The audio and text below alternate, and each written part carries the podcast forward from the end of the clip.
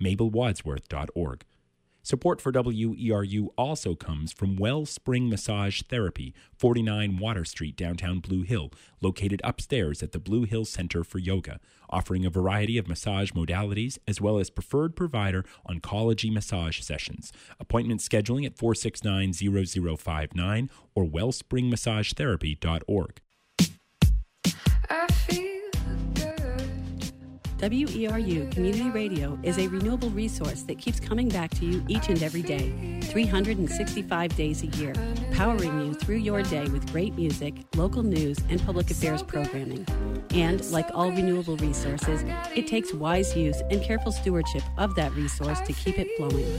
Community Radio relies on your renewed support to continue to provide the service you've come to trust and love. As our May Pledge Drive approaches, we hope you will please give what you can to help keep this valuable community resource, WERU, going strong. Thank you.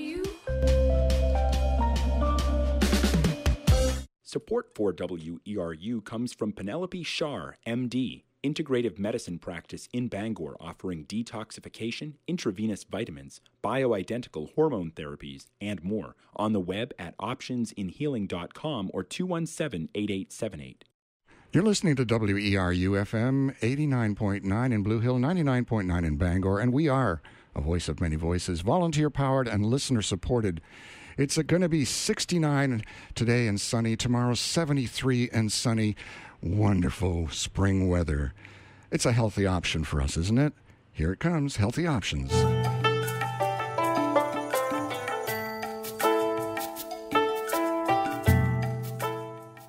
Hello, and welcome to Healthy Options, a program about integrative health therapies. I'm Andre Bella, and today we'll be talking with Theodore Nelson from LEAP, which stands for Law Enforcement Against Prohibition.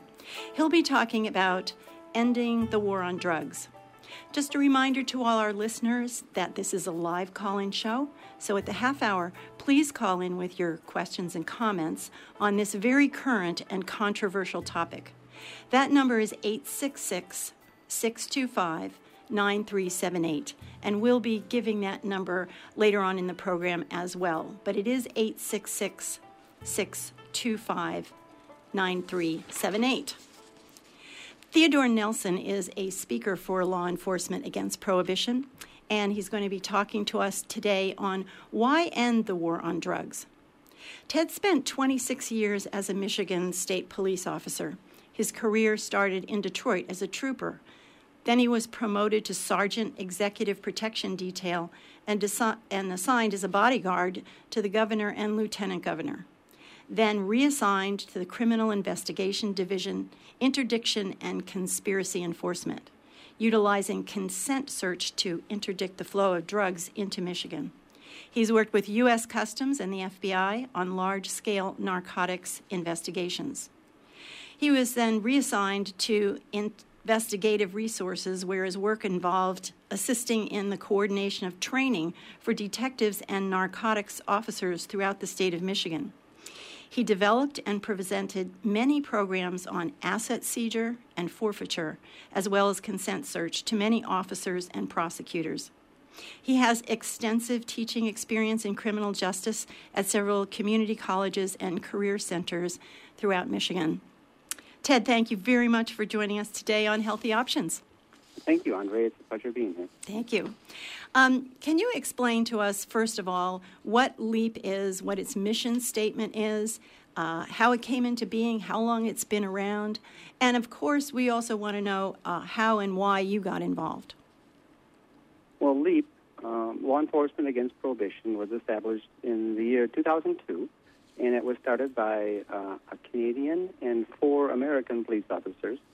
Um, and they formed an international organization of professional um, law enforcement people, police officers, parole, corrections, uh, judges, prosecutors, and they have grown to over 150,000 members and supporters throughout 80 different countries, and they have over 150 speakers, uh, which I'm one of them, uh, who are former current law enforcement professionals.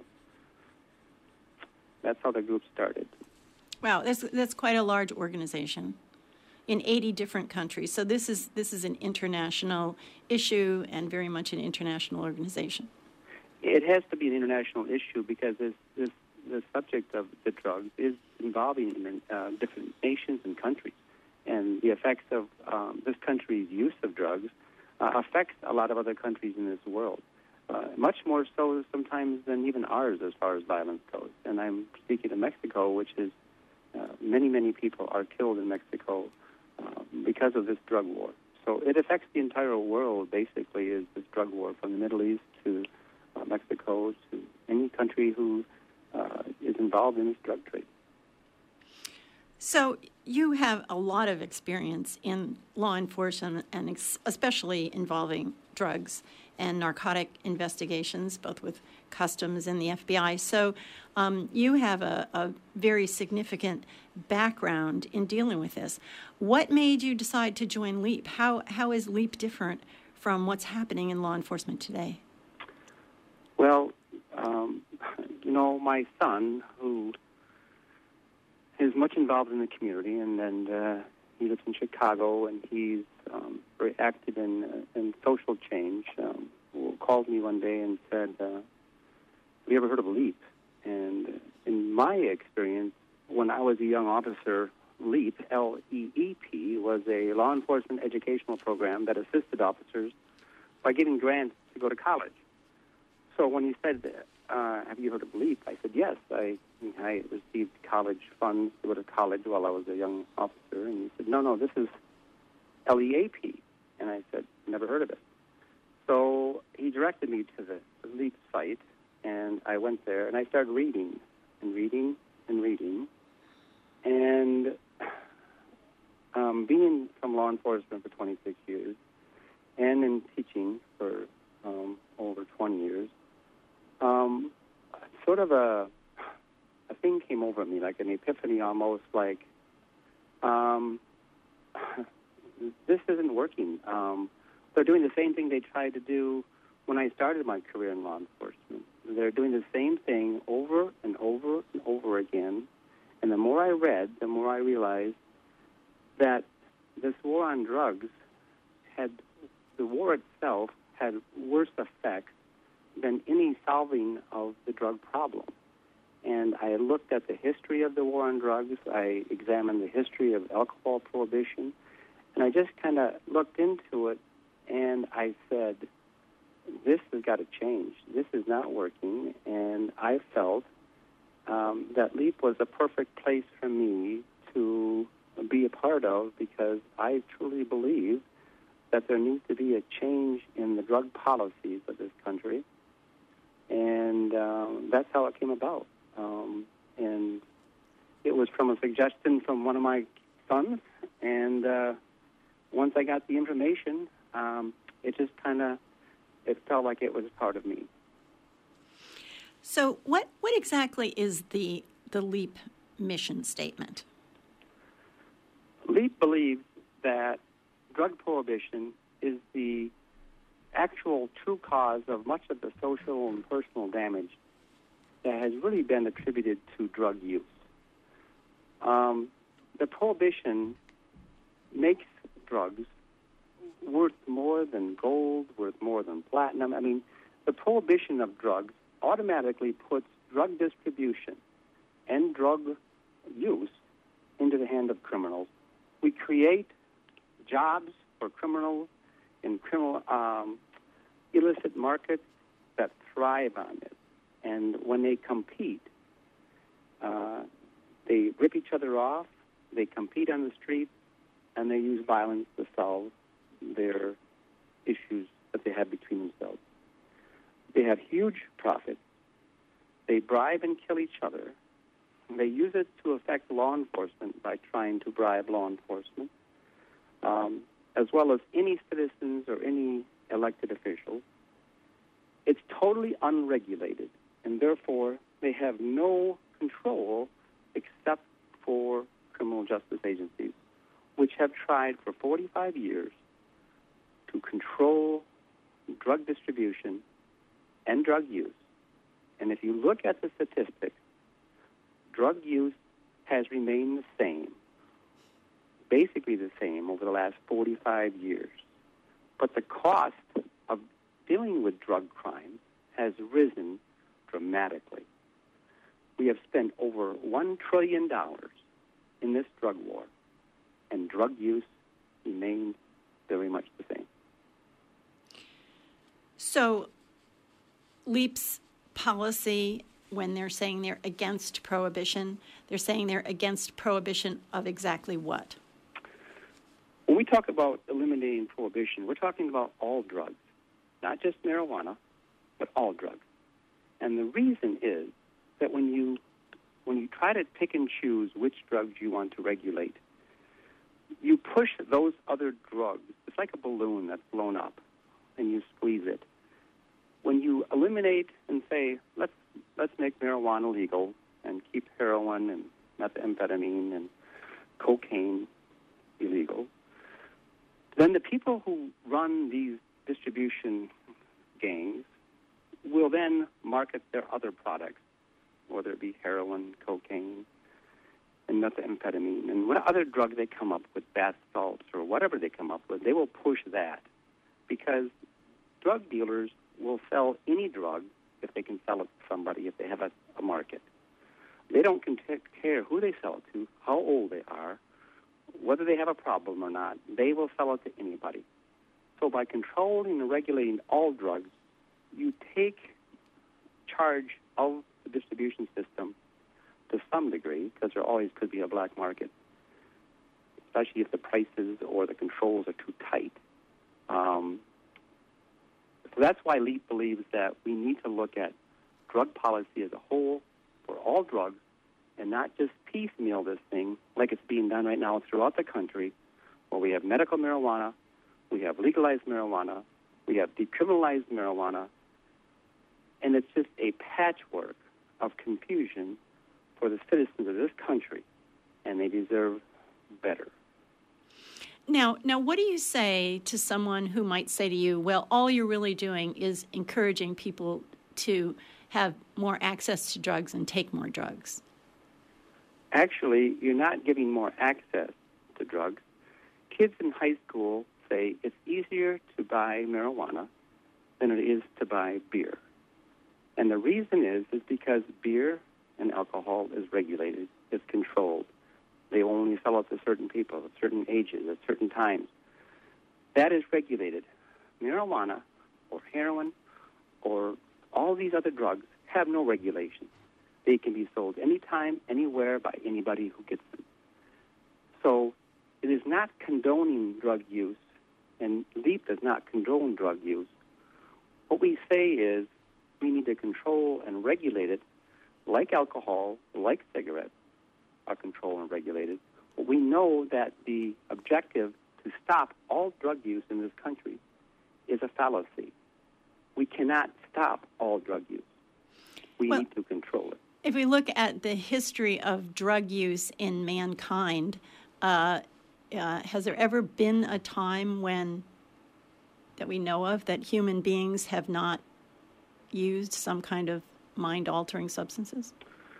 I haven't lived throughout all of mankind, so I can't speak personally. But I believe if you look at the history of drugs, that people have always sought out some type of drug or beverage that alters mood and behavior, and that gives a feeling uh, of something that they are that is pleasant uh, throughout history. Um, you can't watch any movies or television that doesn't incorporate alcohol or some drug. And we can and, and we can talk about thousands of years ago when these drugs came about. I mean, these are not new drugs we're talking about that are on the market.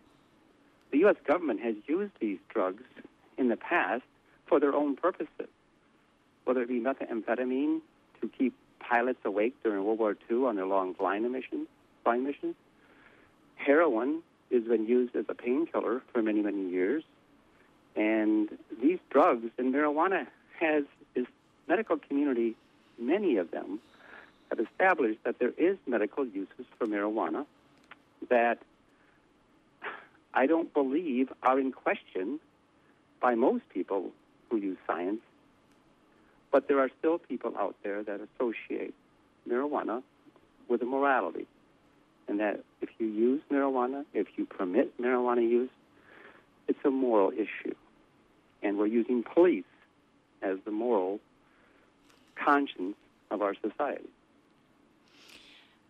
Um, and do you feel that that is an appropriate use of law enforcement? No. Law enforcement was never intended to police people and protect people from themselves. Law enforcement was to protect society and people from each other. It is not intended to be the morality of your life and what, what you can and what you cannot do in the privacy of your home. And it was intended to protect the community from people who harm the community. And we have said throughout history, and if you look at the history of drugs, of all the drugs, you will see that the reason we criminalized drugs wasn't because necessarily of accurate information. It was because there were certain groups of people who were using drugs that we felt were the problem and we wanted to control them. Mm-hmm. With marijuana, with cocaine, with heroin. It all involved certain groups of people who were using these drugs, and the government felt that they should control these people, so they made these drugs illegal. And that's a short synopsis of mm-hmm. it. Well, and I, am sure there were other financial considerations mm-hmm. that came into play. So, um, if if what you're saying is there have been certain stereotypes of drug users over the past, um, who who are the people that use drugs now? Well, if you look at polls and and see that over approximately just under 50% of all high school students have tried drugs, especially marijuana. And if you look at the public, um, there's a, a third of the population who has tried drugs. That doesn't mean everybody is addicted or abusing drugs. And just for clarification, when you're talking about drugs, you're you're not including alcohol as a drug in this. You're you're talking about drugs other than alcohol. Yes. Mm-hmm. Okay. And you know, to get into a discussion about alcohol, we can spend a whole show on alcohol and the damages of alcohol in our society. But you can still turn on the television and watch how alcohol is being promoted in every sport you watch. And alcohol is ingrained in our society. And I'm not saying we should make it illegal again, but we accept the damages of alcohol. We accept the social damages that alcohol plays in our society. We don't like it. Uh, we try to regulate it as best we can, um, but we've accepted it. We tried making it illegal. It didn't work. It created the same effect that the prohibition of drugs is doing. It's just that they caught on a little quicker than we did. It took them 12 years to figure it out. We've been doing this for 45 years, and we're still trying to figure it out. Yeah, you know, we we've had over uh, several years um, other leap speakers, and you're certainly giving us a very good history and, and foundation of all of this. Um, it's been interesting for me to watch uh, what has changed in very much in the last uh, couple of years on this whole this whole issue. Um, can you update us a little bit of what has happening? And I know it's kind of, as you said, a patchwork thing. Um, but what are some of the latest things that are happening? Well, um, around the country, obviously, most people know that Colorado and Washington were the first two states to legalize marijuana for people over 21, and and then on uh, Alaska and, and Oregon jumped on board and legalized marijuana, and so the four states have legalized it. Washington D.C. legalized marijuana um, last year, and like in Michigan, we have had several communities. And yesterday, just an example of during the election yesterday, there, there was a East Lansing, which is the home of Michigan State University. They voted to decriminalize marijuana. They are now one of 17 cities in Michigan that have decriminalized marijuana. 17 cities in Michigan, so that's 17 uh, jurisdictional entities in Michigan are saying it's not a crime to possess a certain amount of marijuana. However, in those 17 cities, the state of Michigan still has a law that says marijuana possession is a crime. So we have some prosecutors, some people in these cities who say, well, let's, let's just take this marijuana case as a state crime rather than a, a city ordinance crime, and we'll charge them with a, a criminal uh, city ordinance violation, charge them with a criminal violation. And that is not um, the citizens of this state and of this country. The law should be clear and not be based on which law enforcement agency interacts with you to determine whether this is a crime or this is a civil infraction. Now, do we have the same issue um, on federal versus state as well? With the federal law, um, marijuana is in Schedule One. Explain explain there. what Schedule One what that means. Drugs are placed in schedules one through five, and they are based higher the the lower the number, the more um, so-called threat this drug is to society. society. So, number one, Schedule One drugs are drugs that are high uh, likelihood for abuse and have no medical value, none. So the drugs in Schedule One, like marijuana and heroin, are there. And then you have a drug like cocaine in Schedule 2. You have LSD in Schedule 2 or 3. And then you have the amphetamines. And then you have the um, barbiturates in Schedules either 3, 4, or 5. And I don't know them all off the top of my head. That that's interesting. I never heard that before. Wow. So, but marijuana has hung in there on Schedule 1 Why? ever since the Controlled Substance Act came about in the 1970s, because back in the 1970s, President Nixon announced his war on drug addiction, not drug use, drug addiction. And if you remember what was going on back in 1971 was the Vietnam War. And when our young men were sent there, and back then they weren't volunteering, they were being drafted, they got over to Vietnam, and what product did the Vietnamese offer them to escape this difficult situation? And that was heroin. A lot of the soldiers that went to Vietnam got offered heroin, and they got addicted to heroin. And my understanding is that President Nixon understood that these young men who were addicted to heroin were not too valuable for the fighting force for this country. And that was partially reason for his decision, if not a big part, to have this war on drugs because he could see where it was destroying the military and felt that he could wait this out. Mm-hmm. Very interesting. I, I never knew that. I never knew. And if you, what Nixon did was he appointed a commission, the Shafer Commission, to study drugs in America. And they put together this group of people who studied drugs in America and drug addiction.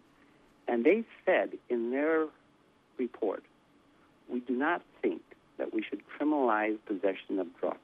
This is, and I'm not saying it, I'm not quoting it totally accurately. I could get the quote. But we don't believe that criminalizing possession of drugs is the answer. We feel that is too much of a, um, oh, takes away too much freedom and liberty of the people, something like that. So the commission said to Nixon, we don't think we should criminalize possession of drugs. Or we shouldn't criminalize a person be addicted to drugs. And he went against that recommendation of his commission and said, we are going to make a war on drugs, and we want you to stand behind me on this, or I want you to stand behind me. So so that's where this this kind of all started. I, I never knew Correct. I never knew the history of that. Just a, as a sideline to that, uh, why is hemp illegal? I don't understand. I don't understand that. Most people don't even know the difference between hemp cannabis or marijuana. People use these words interchangeably. And can, and cannabis is a species of a plant. And there's three species of cannabis. There's cannabis sativa, cannabis indica, indica, and cannabis ruderalis. Those are the three species of cannabis. Now, the one that's used for hemp is cannabis sativa L. There is a very low THC level. Now, THC is the tetrahydrocannabinol that is in marijuana that creates the psychoactive, is the drug. In hemp, it is very low. It's like 0.3%. In cannabis indica or cannabis ruderalis, it's a much higher level of THC, which is used for the psychoactive property. So no, nobody's going to smoke hemp, right? You can smoke it all you want. it's you can go out there and smoke your life away in a hemp field. The only problem is you're going to leave that field feeling the same way you did before, except you'll be a little bit dizzy. no high from hemp. No high from hemp. Now, I'm not saying that if we grew hemp in this country that everybody would know that that is not the high THC, and that some high school kid might drive by a field and grab a leaf and roll it and smoke it and dry it. That's possible, but I don't think there's a lot of damages to society for it. There's a small loss to the farmer, but that's about it. You So- know, if we looked at hemp Yeah. and the products that hemp has, has is used for, and hemp has been used for 12,000 years in our world. China produces more hemp than any other country. And, And and what do they use the- it for? Guess who the biggest importer of hemp is? The U.S. yep, because it's illegal here. Yes. We import more hemp than any other country. and what do we use it for? there are so many. If you, know, thanks to the internet, the internet does create some problems for people. But I'll tell you, if you want to find out information on something that's not necessarily biased, just because of who wrote it, the internet provides many sources that you can look into, um, such as hemp. I just brought it up this morning. I have it on my computer right now. The first of all, to grow hemp, it's very easy to grow. Um, it's very it's very undemanding of water. It grows very well. It's a fast growing plant, and you don't need any insecticide put on it. Now, I know this would be a, a, a bad news for Monsanto and other companies who make insecticides, but that's the downside. Hemp doesn't need insecticide. Hemp is used in almost all forms. The seeds are used as a health food. It can be turned into milk. It has high mineral protein. The, the, the stalks are used for fiber to produce rope, fabrics, canvas, sails for sailboats. sailboats. It's used as insulation material in ho- homes and buildings. Also, it's used, which kind of struck a note with me, for bedding for animals and cattle. And we we have dogs that we use uh, to, with straw, and hemp can be used for bedding for animals. I, I think All I read somewhere that in colonial times, um, in certain areas, municipalities required their citizens to, everybody had to grow a plot of hemp because it was such an important product. So, so if this is true and it has so many good uses, how did it ever become illegal and why? Well, I believe because of the the fear that was um, being given to marijuana in this country back in the oh, 40s and 50s, and anybody who's watched Reefer Madness will know that the way they showed marijuana being used by people, it caused people to go crazy and commit crimes, and it, it created things like black men raping white women. I mean, it did all these things, and this is the information that was put out to the public. And that hemp, since it was connected to marijuana because it's one of the species, it got thrown in there as well. As far as, okay, hemp is also marijuana, so we're going to make them all illegal. Now, there is some background information on hemp. Back in the 1920s and 30s, William Randolph Hearst owned 23 newspapers in this country. And we all know what newspaper is made from, and that's wood, but also can be made from hemp. Now, William Randolph Hearst had a lot of ownership into woodlots to supply his newspapers. And he was not for hemp because he didn't have hemp fields. Hemp fields weren't allowed.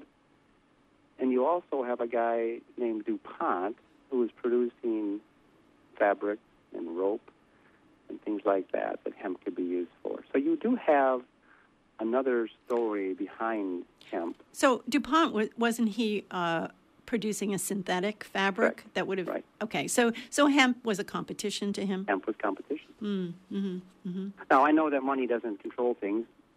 That's a joke. Um, it does, and often if we look at things deep enough, we'll see that money does have an issue with something, hmm and it's not just about public good. Now during World War II, when we had such a high need for rope, they allowed hemp to be grown for those years during the war. hmm hmm to Oh, it was allowed at that time. It was and allowed. Then, and then made illegal again. Yep.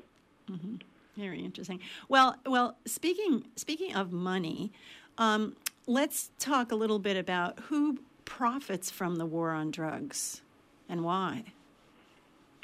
Well, you know, if if we sold the war on drugs with a jobs program, it probably would be a better seller, because there are a lot of jobs created by the war on drugs.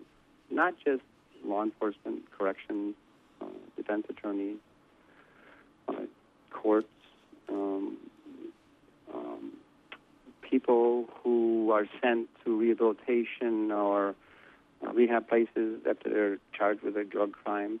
Uh, there are lo- lots of money involved in that.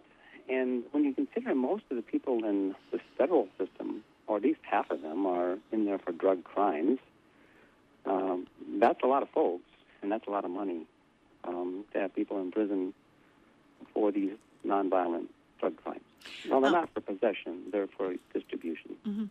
For uh, I think a figure just came out, and our listeners might be interested in this. Just in the last six months, anyway, the figure came out for the state of Maine of the cost of housing uh, one person in jail or prison for a year is uh, fifty-two thousand dollars, which of course is thousand dollars a week. So I think taxpayers might be interested, since we're talking about money, um, as to whether they feel their money is being well spent because it's a lot of money. And and that's what's bringing a lot of the political parties together on this conversation is that the cost of incarceration is extremely high, and we have very we have the highest incarceration rates of any country in the world. We incarcerate more of our citizens than any other country.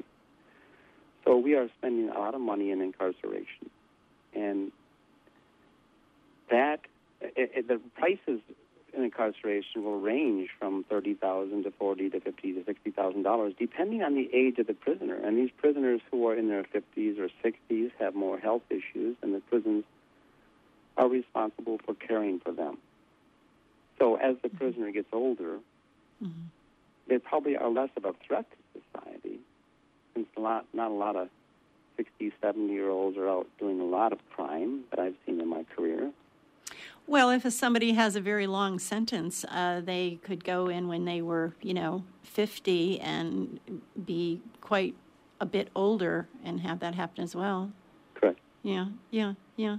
Um, well, if we're if we're spending all this money uh, imprisoning people for nonviolent drug crimes, um, how's it working? Is it a deterrent to crime? Are less people uh, doing things that are against the law? It doesn't change the amount of drug use. Uh, with drug crimes, it's unique in that crimes against property and crimes against people, a lot of times, um, you don't have a group of people to step in to take their place. In the drug distribution network, you always, since it's, it's a network of people at the top that go down to the middle, down to the bottom, you have a network. So you always have someone to take someone's place. So in the drug world, arresting people does get that person off the street. However, in the realization of drug distribution, there is always someone that steps up. So you don't really accomplish much effect on the distribution network. Yeah, I know. In my work, I've I've talked to uh, people who are incarcerated who are part of this network, and actually, uh, they have a pretty um, uh, standard business model uh, for what they do. they have, you know, a hierarchy, a sort of management system, and the lower ones are the ones that do the crime and so on, kind of pay their dues, go to jail, and eventually they kind of get promoted, and then other one, and then they don't go to jail anymore, and then the uh, younger ones come along, and they so there, so there's a very um, definite uh, system that is working apparently rather efficiently there. Um, I, I, just want to remind callers that we're going to open the lines now because it is it is the half hour, and that number is eight six six. 625 9378. Um, this is WERU FM Community Radio, uh, 89.9 Blue Hill and 99.9 Bangor. Um, we are speaking today with uh, Ted Nelson, who is a speaker for LEAP Law Enforcement Against Prohibition, and we're talking about why why end the war on drugs. If you have a comment, a question for Ted, um, please call us now at that number 866 625 9378. Um, do we uh, have a call online? That's Yo from Belmont. Are you there? Uh, from Tremont. Sorry, Yo. Good go, morning. Go ahead, Yo. This is Joe in Tremont. Isn't it true the drug war isn't really about drugs, but about dividing people into warring factions to prevent opposition to corporate government? Thank you for putting on this program, and thank you to everyone for supporting community radio. Um, I've I've heard that before. That people have said that it's to control certain segments of population, um, and history of drug laws could support that. Mm-hmm. Mm-hmm.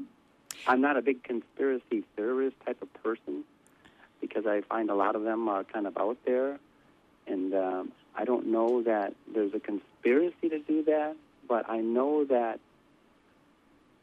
wealthy people want to control those who they fear, and the law is one way they control them. Yeah. Um, okay, we have an. Uh, yo, thank you for that question. We have another caller on the line. We have Fred from Tenants Harbor. Fred, um, go ahead. Um, two comments. Yeah. Um, I wish people would uh, not separate alcohol from drugs, since it is a drug uh, you know, the liquid form of which it, I think it's the only one popular or being used here and wherever I know about. Uh, the other thing is, uh, what is a drug? And lately, uh, a motor, uh, motorcycle and a car goes by with super sound system, and uh, uh, well, and from a little experience, I know that uh, loud music uh, can um, act as a drug on a person, and uh, so that kind of uh, uh, that you know, uh, drugs are not just something you shove in your mouth. So, thanks for the program, and uh, good luck to all. Thanks, Fred. Thanks. Thank Thanks for calling. Yes, I, I, you know, I think anything can be a drug. I happen to love my job. I love my work and what I do, and I always call it my drug of choice. well, and true, but the war on drugs that we're talking about is specific compounds that uh, the criminal justice community is attacking. Um, mm-hmm. I don't believe we're attacking uh, these other issues that people have a right to pursue. Uh, they are, um, so I think it's a different alcohol, as far as I'm concerned uh, yes, it is a drug. So are cigarettes. Um, but we've decided throughout history that we tried to we control those the best we can. And really, with cigarettes, is the best example of how we've controlled and regulated cigarettes to the point where our, the smoking population in this country has really gone down. And it wasn't because of arresting people. Mm-hmm. Uh, we have another caller on the line. Uh, we have Gray from Hancock. Are you there, Gray? Go ahead. Yes, yes, I am. Thanks for Hello, calling Gray. us. Thanks for the show, and I thank you, your guest, for his work. Um, I'd like to um, hear his opinion on two issues. One, uh, Ralph Nader was on this station the other day, and he did a thing about marijuana, and he was talking about addiction. And uh, I don't think that there's really any addiction issue with with marijuana use. Uh, not physical addiction; it can be habit forming, perhaps, but nothing like cigarettes, for instance, which are highly addictive. Uh, after Vietnam, the soldiers coming back would say it was way worse to quit cigarettes than to quit heroin. Some of them did anyway. And the other thing is, I'd like to, um, anyway, as long as people like Ralph Nader, who should be examining these issues, aren't getting the proper information, uh, we're hardly going to make a change. And I'd like to know what LEAP is doing about getting accurate information out there. And second of all, um, one of the effects of hemp prohibition, which people don't talk about much, is that hemp seeds used to be a major source of high energy nutrient for migration migrating birds on this continent. And when it became uh, illegal, uh, you saw the migrating bird population suffer as a result. Except maybe in Ohio, where there's still some uh, ditchweed left over from the World War II Hemp for Victory program. Anyway, I'll hang up. And thanks, thanks for the program. Mm-hmm. Thank you. Thank you for calling. Uh, I'm not aware of the migratory bird situation with hemp. Mhm, Um, mhm. That that's something that I have not heard much about. Mhm. Uh, all I did hear about recently was a DEA agent out west in Nevada or Arizona saying that he was testifying before a committee that he noticed that a rabbit uh, was acting funny out in the mountains, and he attributed that to the rabbit eating marijuana leaves that were grown out there by criminals, and that this was affecting the wildlife population. I don't know how you recognize a stoned rabbit from a non-stoned rabbit. To me, they all look stoned when they look at you. but this is the kind of um, things that people in law, some law enforcement circles, especially like DEA, are saying that to defend their jobs and their perspective is that, well, we're hurting animals with mar- these illegal marijuana fields growing. I find it somewhat silly. I think I read something about Bhutan, the country of Bhutan, and that they have a lot of uh, marijuana growing wild, and it's not illegal, and nobody there is interested in smoking it, apparently. And so they sometimes try to feed it to the pigs because they don't know what else to do with it. So um, other cultures are not always, you know, totally like ours for, for various reasons.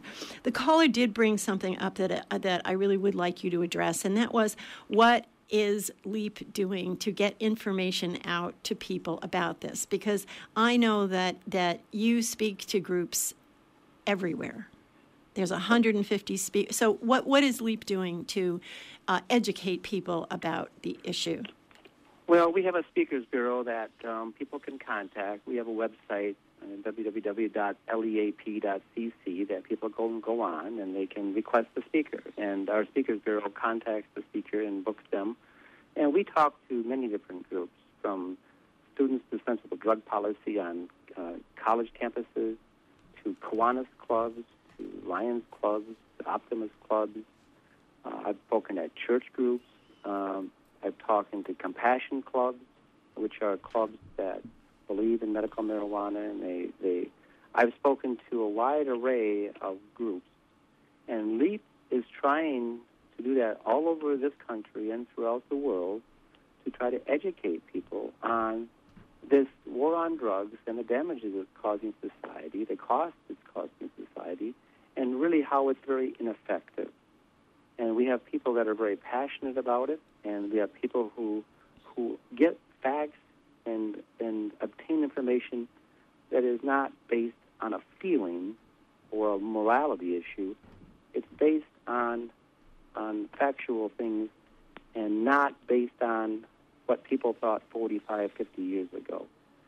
And the marijuana marijuana has really created a change in this environment as far as the medical part and as far as um, decriminalization. Uh, heroin and cocaine and methamphetamine um, still is difficult for most people to accept. How they could be legalized, how they could be controlled and regulated. And a lot of people have a hard time with that. We have another caller on the line, Frank uh, from Lamoine. Frank, go Yeah. ahead.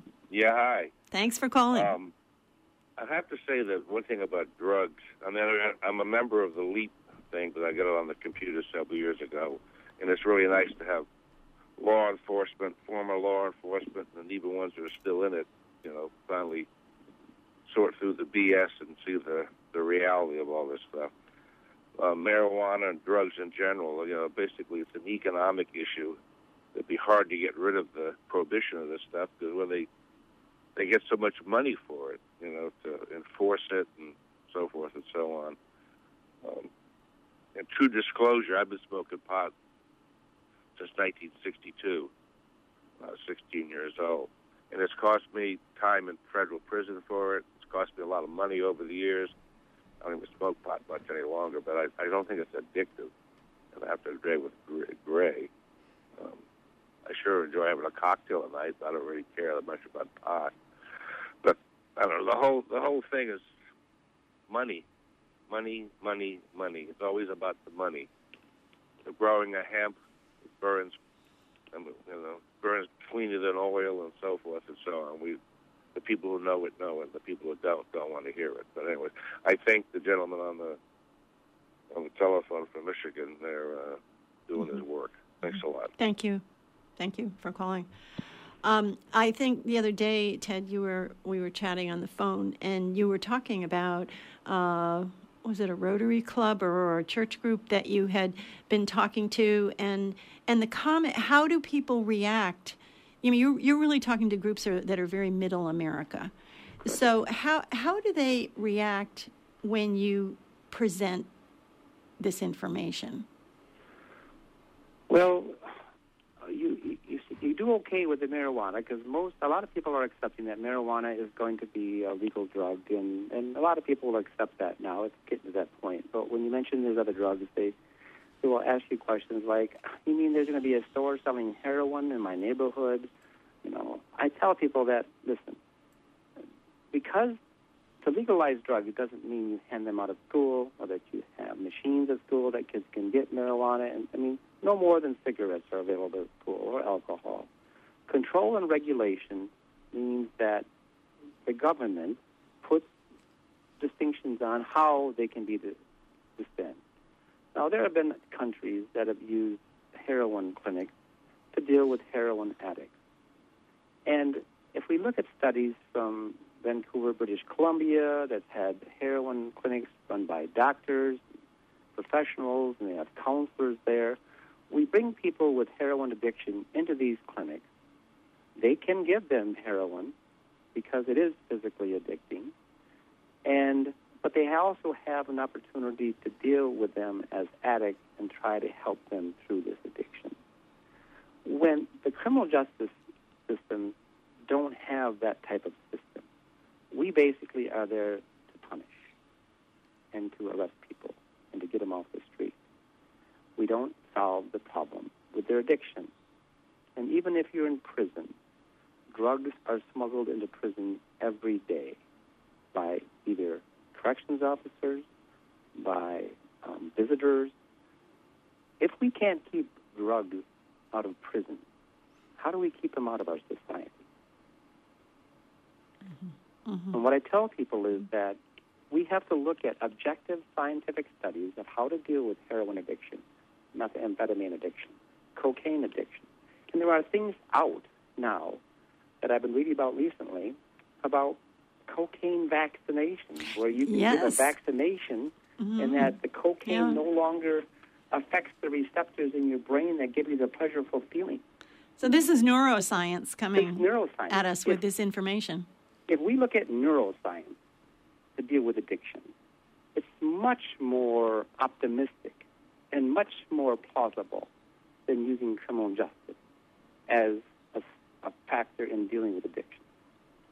It's not our, it's not the law enforcement community's specialist specialty to handle addiction, mm-hmm. and it's been put in law enforcement's hands by policy. So, do you think this is a place where the the public it's a public health issue, and that and that taxpayers should be um, looking at having uh, public health uh, areas address this? Definitely, public and social um, service agencies to deal with this. That's who are the people who specialize in addiction. That's who should be dealing with this law enforcement, criminal justice is a convenient way for the legislature to say, like they do most problems, pass a law, give it to law enforcement, they'll deal with it. And they will. You make a law, law enforcement will enforce it. But that's how they deal with things. Mhm. Whether it causes other problems or whether it solves the problem, nobody seems to care about.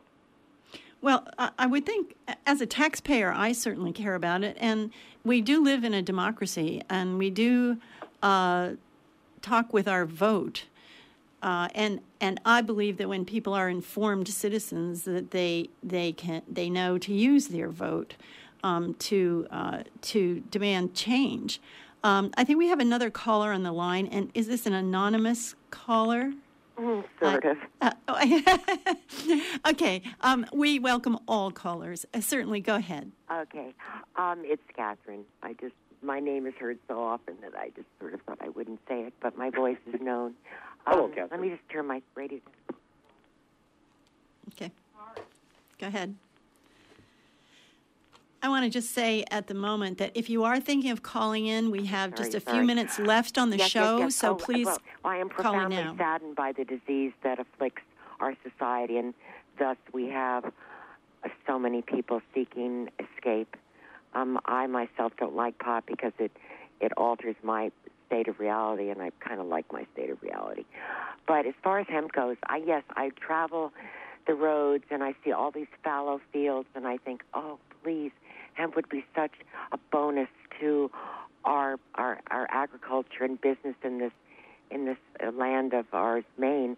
But we don't have the infrastructure, and Canada, you know, went ahead and did that. So now they're an important player.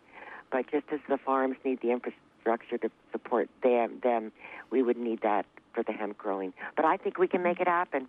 Hmm. I do. I know we can make it happen if there's money involved in it for the farmers. Well, I know. I know. And if they can grow it, and if they can not grow, put insecticides on it, I'm a beekeeper. The less insecticides out there, the happier I am. I don't like insecticides. I don't like what it does to bee colonies.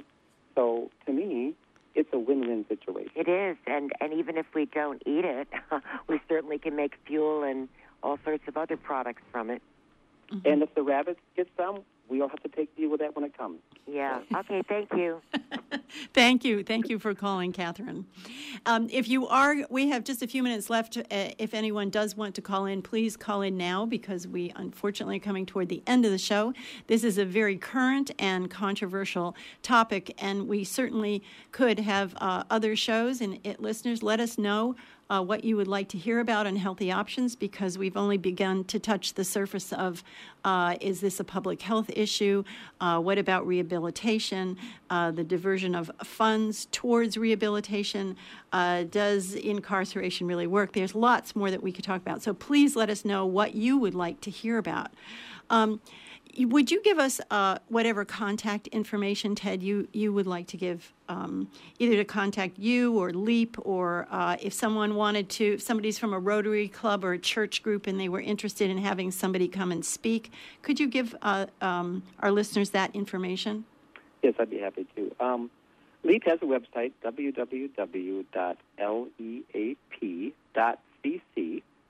that people can go to and they can request a speaker. They can learn about LEAP and its history, and uh, they can donate to LEAP. Um, the speakers for LEAP, such as myself, we don't get paid to speak for LEAP.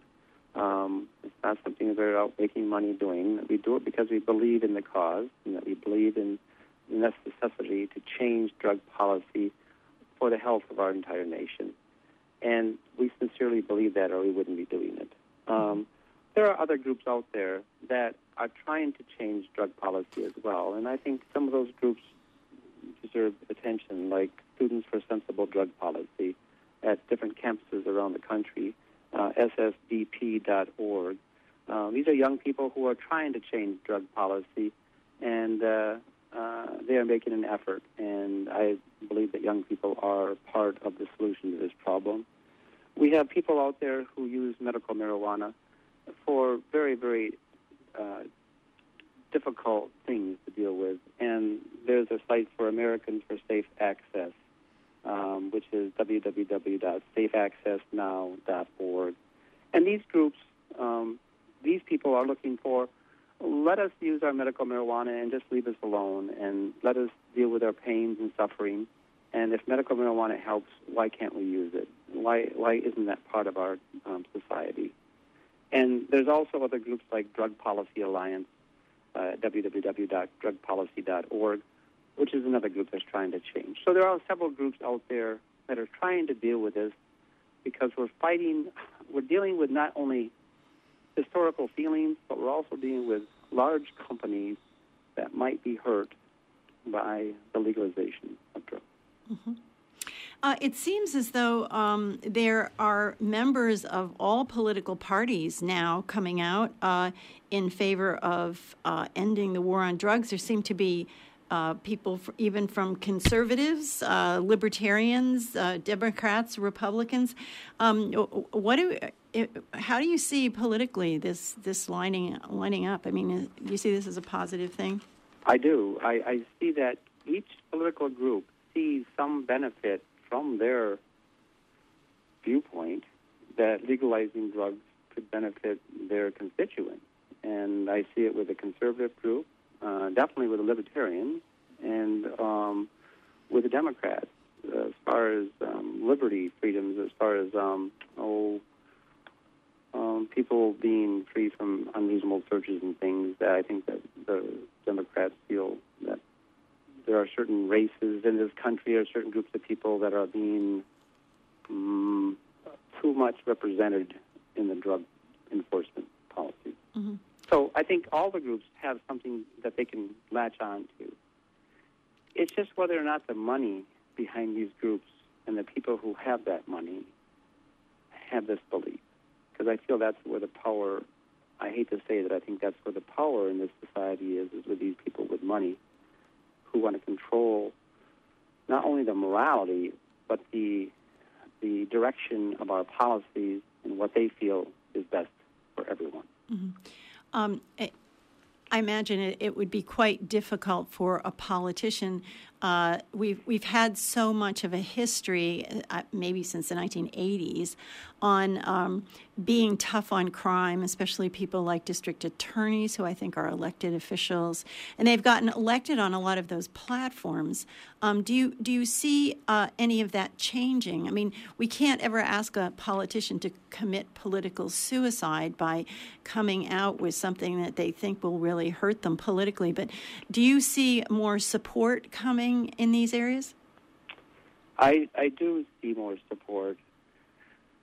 I I would like to see the medical community come out and be more supportive of this because I think they have a big part in this as well. Because these are the people who are going to be handed this this situation uh, more. Because if the policies changed about um, drugs, then it will be up to the medical and social groups in society to deal with addiction and abuse and things like that. So I wish that we could.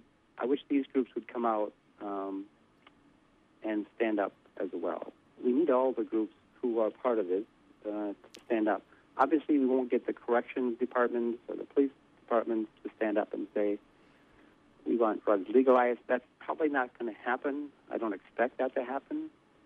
Um, but I would like these other groups to stand up. So, um, if you could give one last uh, parting suggestion to our listeners, what can an individual do in this situation? Well, I think individuals can get um, themselves educated on these different issues and not rely on what other people uh, think or say about it. Look into it. Uh, look into the issues of marijuana, what effects it has on people um, scientific effects. Look at look into scientific studies on heroin use. Look at the neuroscience of addiction and see how we're looking at addiction in a different way uh, that can be uh, changed through different types of compounds that can help uh, addiction. We need to get um, a handle on addiction and on uh, necessarily drug use. I believe that people can use drugs and still function in society. Uh, it's shown every day that people do. It's just when they become your whole life, like alcohol and or drugs can, uh, mm-hmm. it becomes a problem. But I think people need to look at things and not just accept what somebody else says, just like what I say, I think you should look into what I say and, and see if this is in substantiated. And Well, if it is, you know, look at it that way. Unfortunately, we are at the end of our hour. Um, this has been a terrific um, discussion. I want to say thanks very much for Ted for you uh, volunteering your time to talk and your expertise to talk about this subject. All the callers that called in, uh, John, our station engineer, thank you very much. And I hope you will all join us again next month, the first Wednesday of every month at 10 o'clock for Healthy Options. Be well. I'm Andre Bella, and hope to hear from you next month. Support for WERU comes from Penobscot Bay Press, committed to providing community news and information, publishing three weekly newspapers The Weekly Packet, Island Ad-Vantages, and The Castine Patriot, as well as the Bay Community Register, the Summer Seasonal Guide, and more. Also on the web at penobscotbaypress.com. Support for WERU also comes from Belfast Family Planning and Primary Care, now offering comprehensive primary health care services in addition to reproductive health services and counseling. MaineFamilyPlanning.org. Are you hungry for fresh local foods? The WERU Live and Local Farm to Table Radio Auction has gift certificates for eight great farmers markets in our broadcast area, local craft brews and fruit wines, fresh clams, oysters, fish, dried sea vegetables, smoked seafood, fresh produce and seedlings at 20 different farms, cheeses, dairy products, and eggs tofu from Maine soybeans, beef, pork, chicken, lamb, duck, and goat meats, apples, strawberries, and blueberries. All this and more is waiting for your bids on Tuesday, June 2nd from 6 to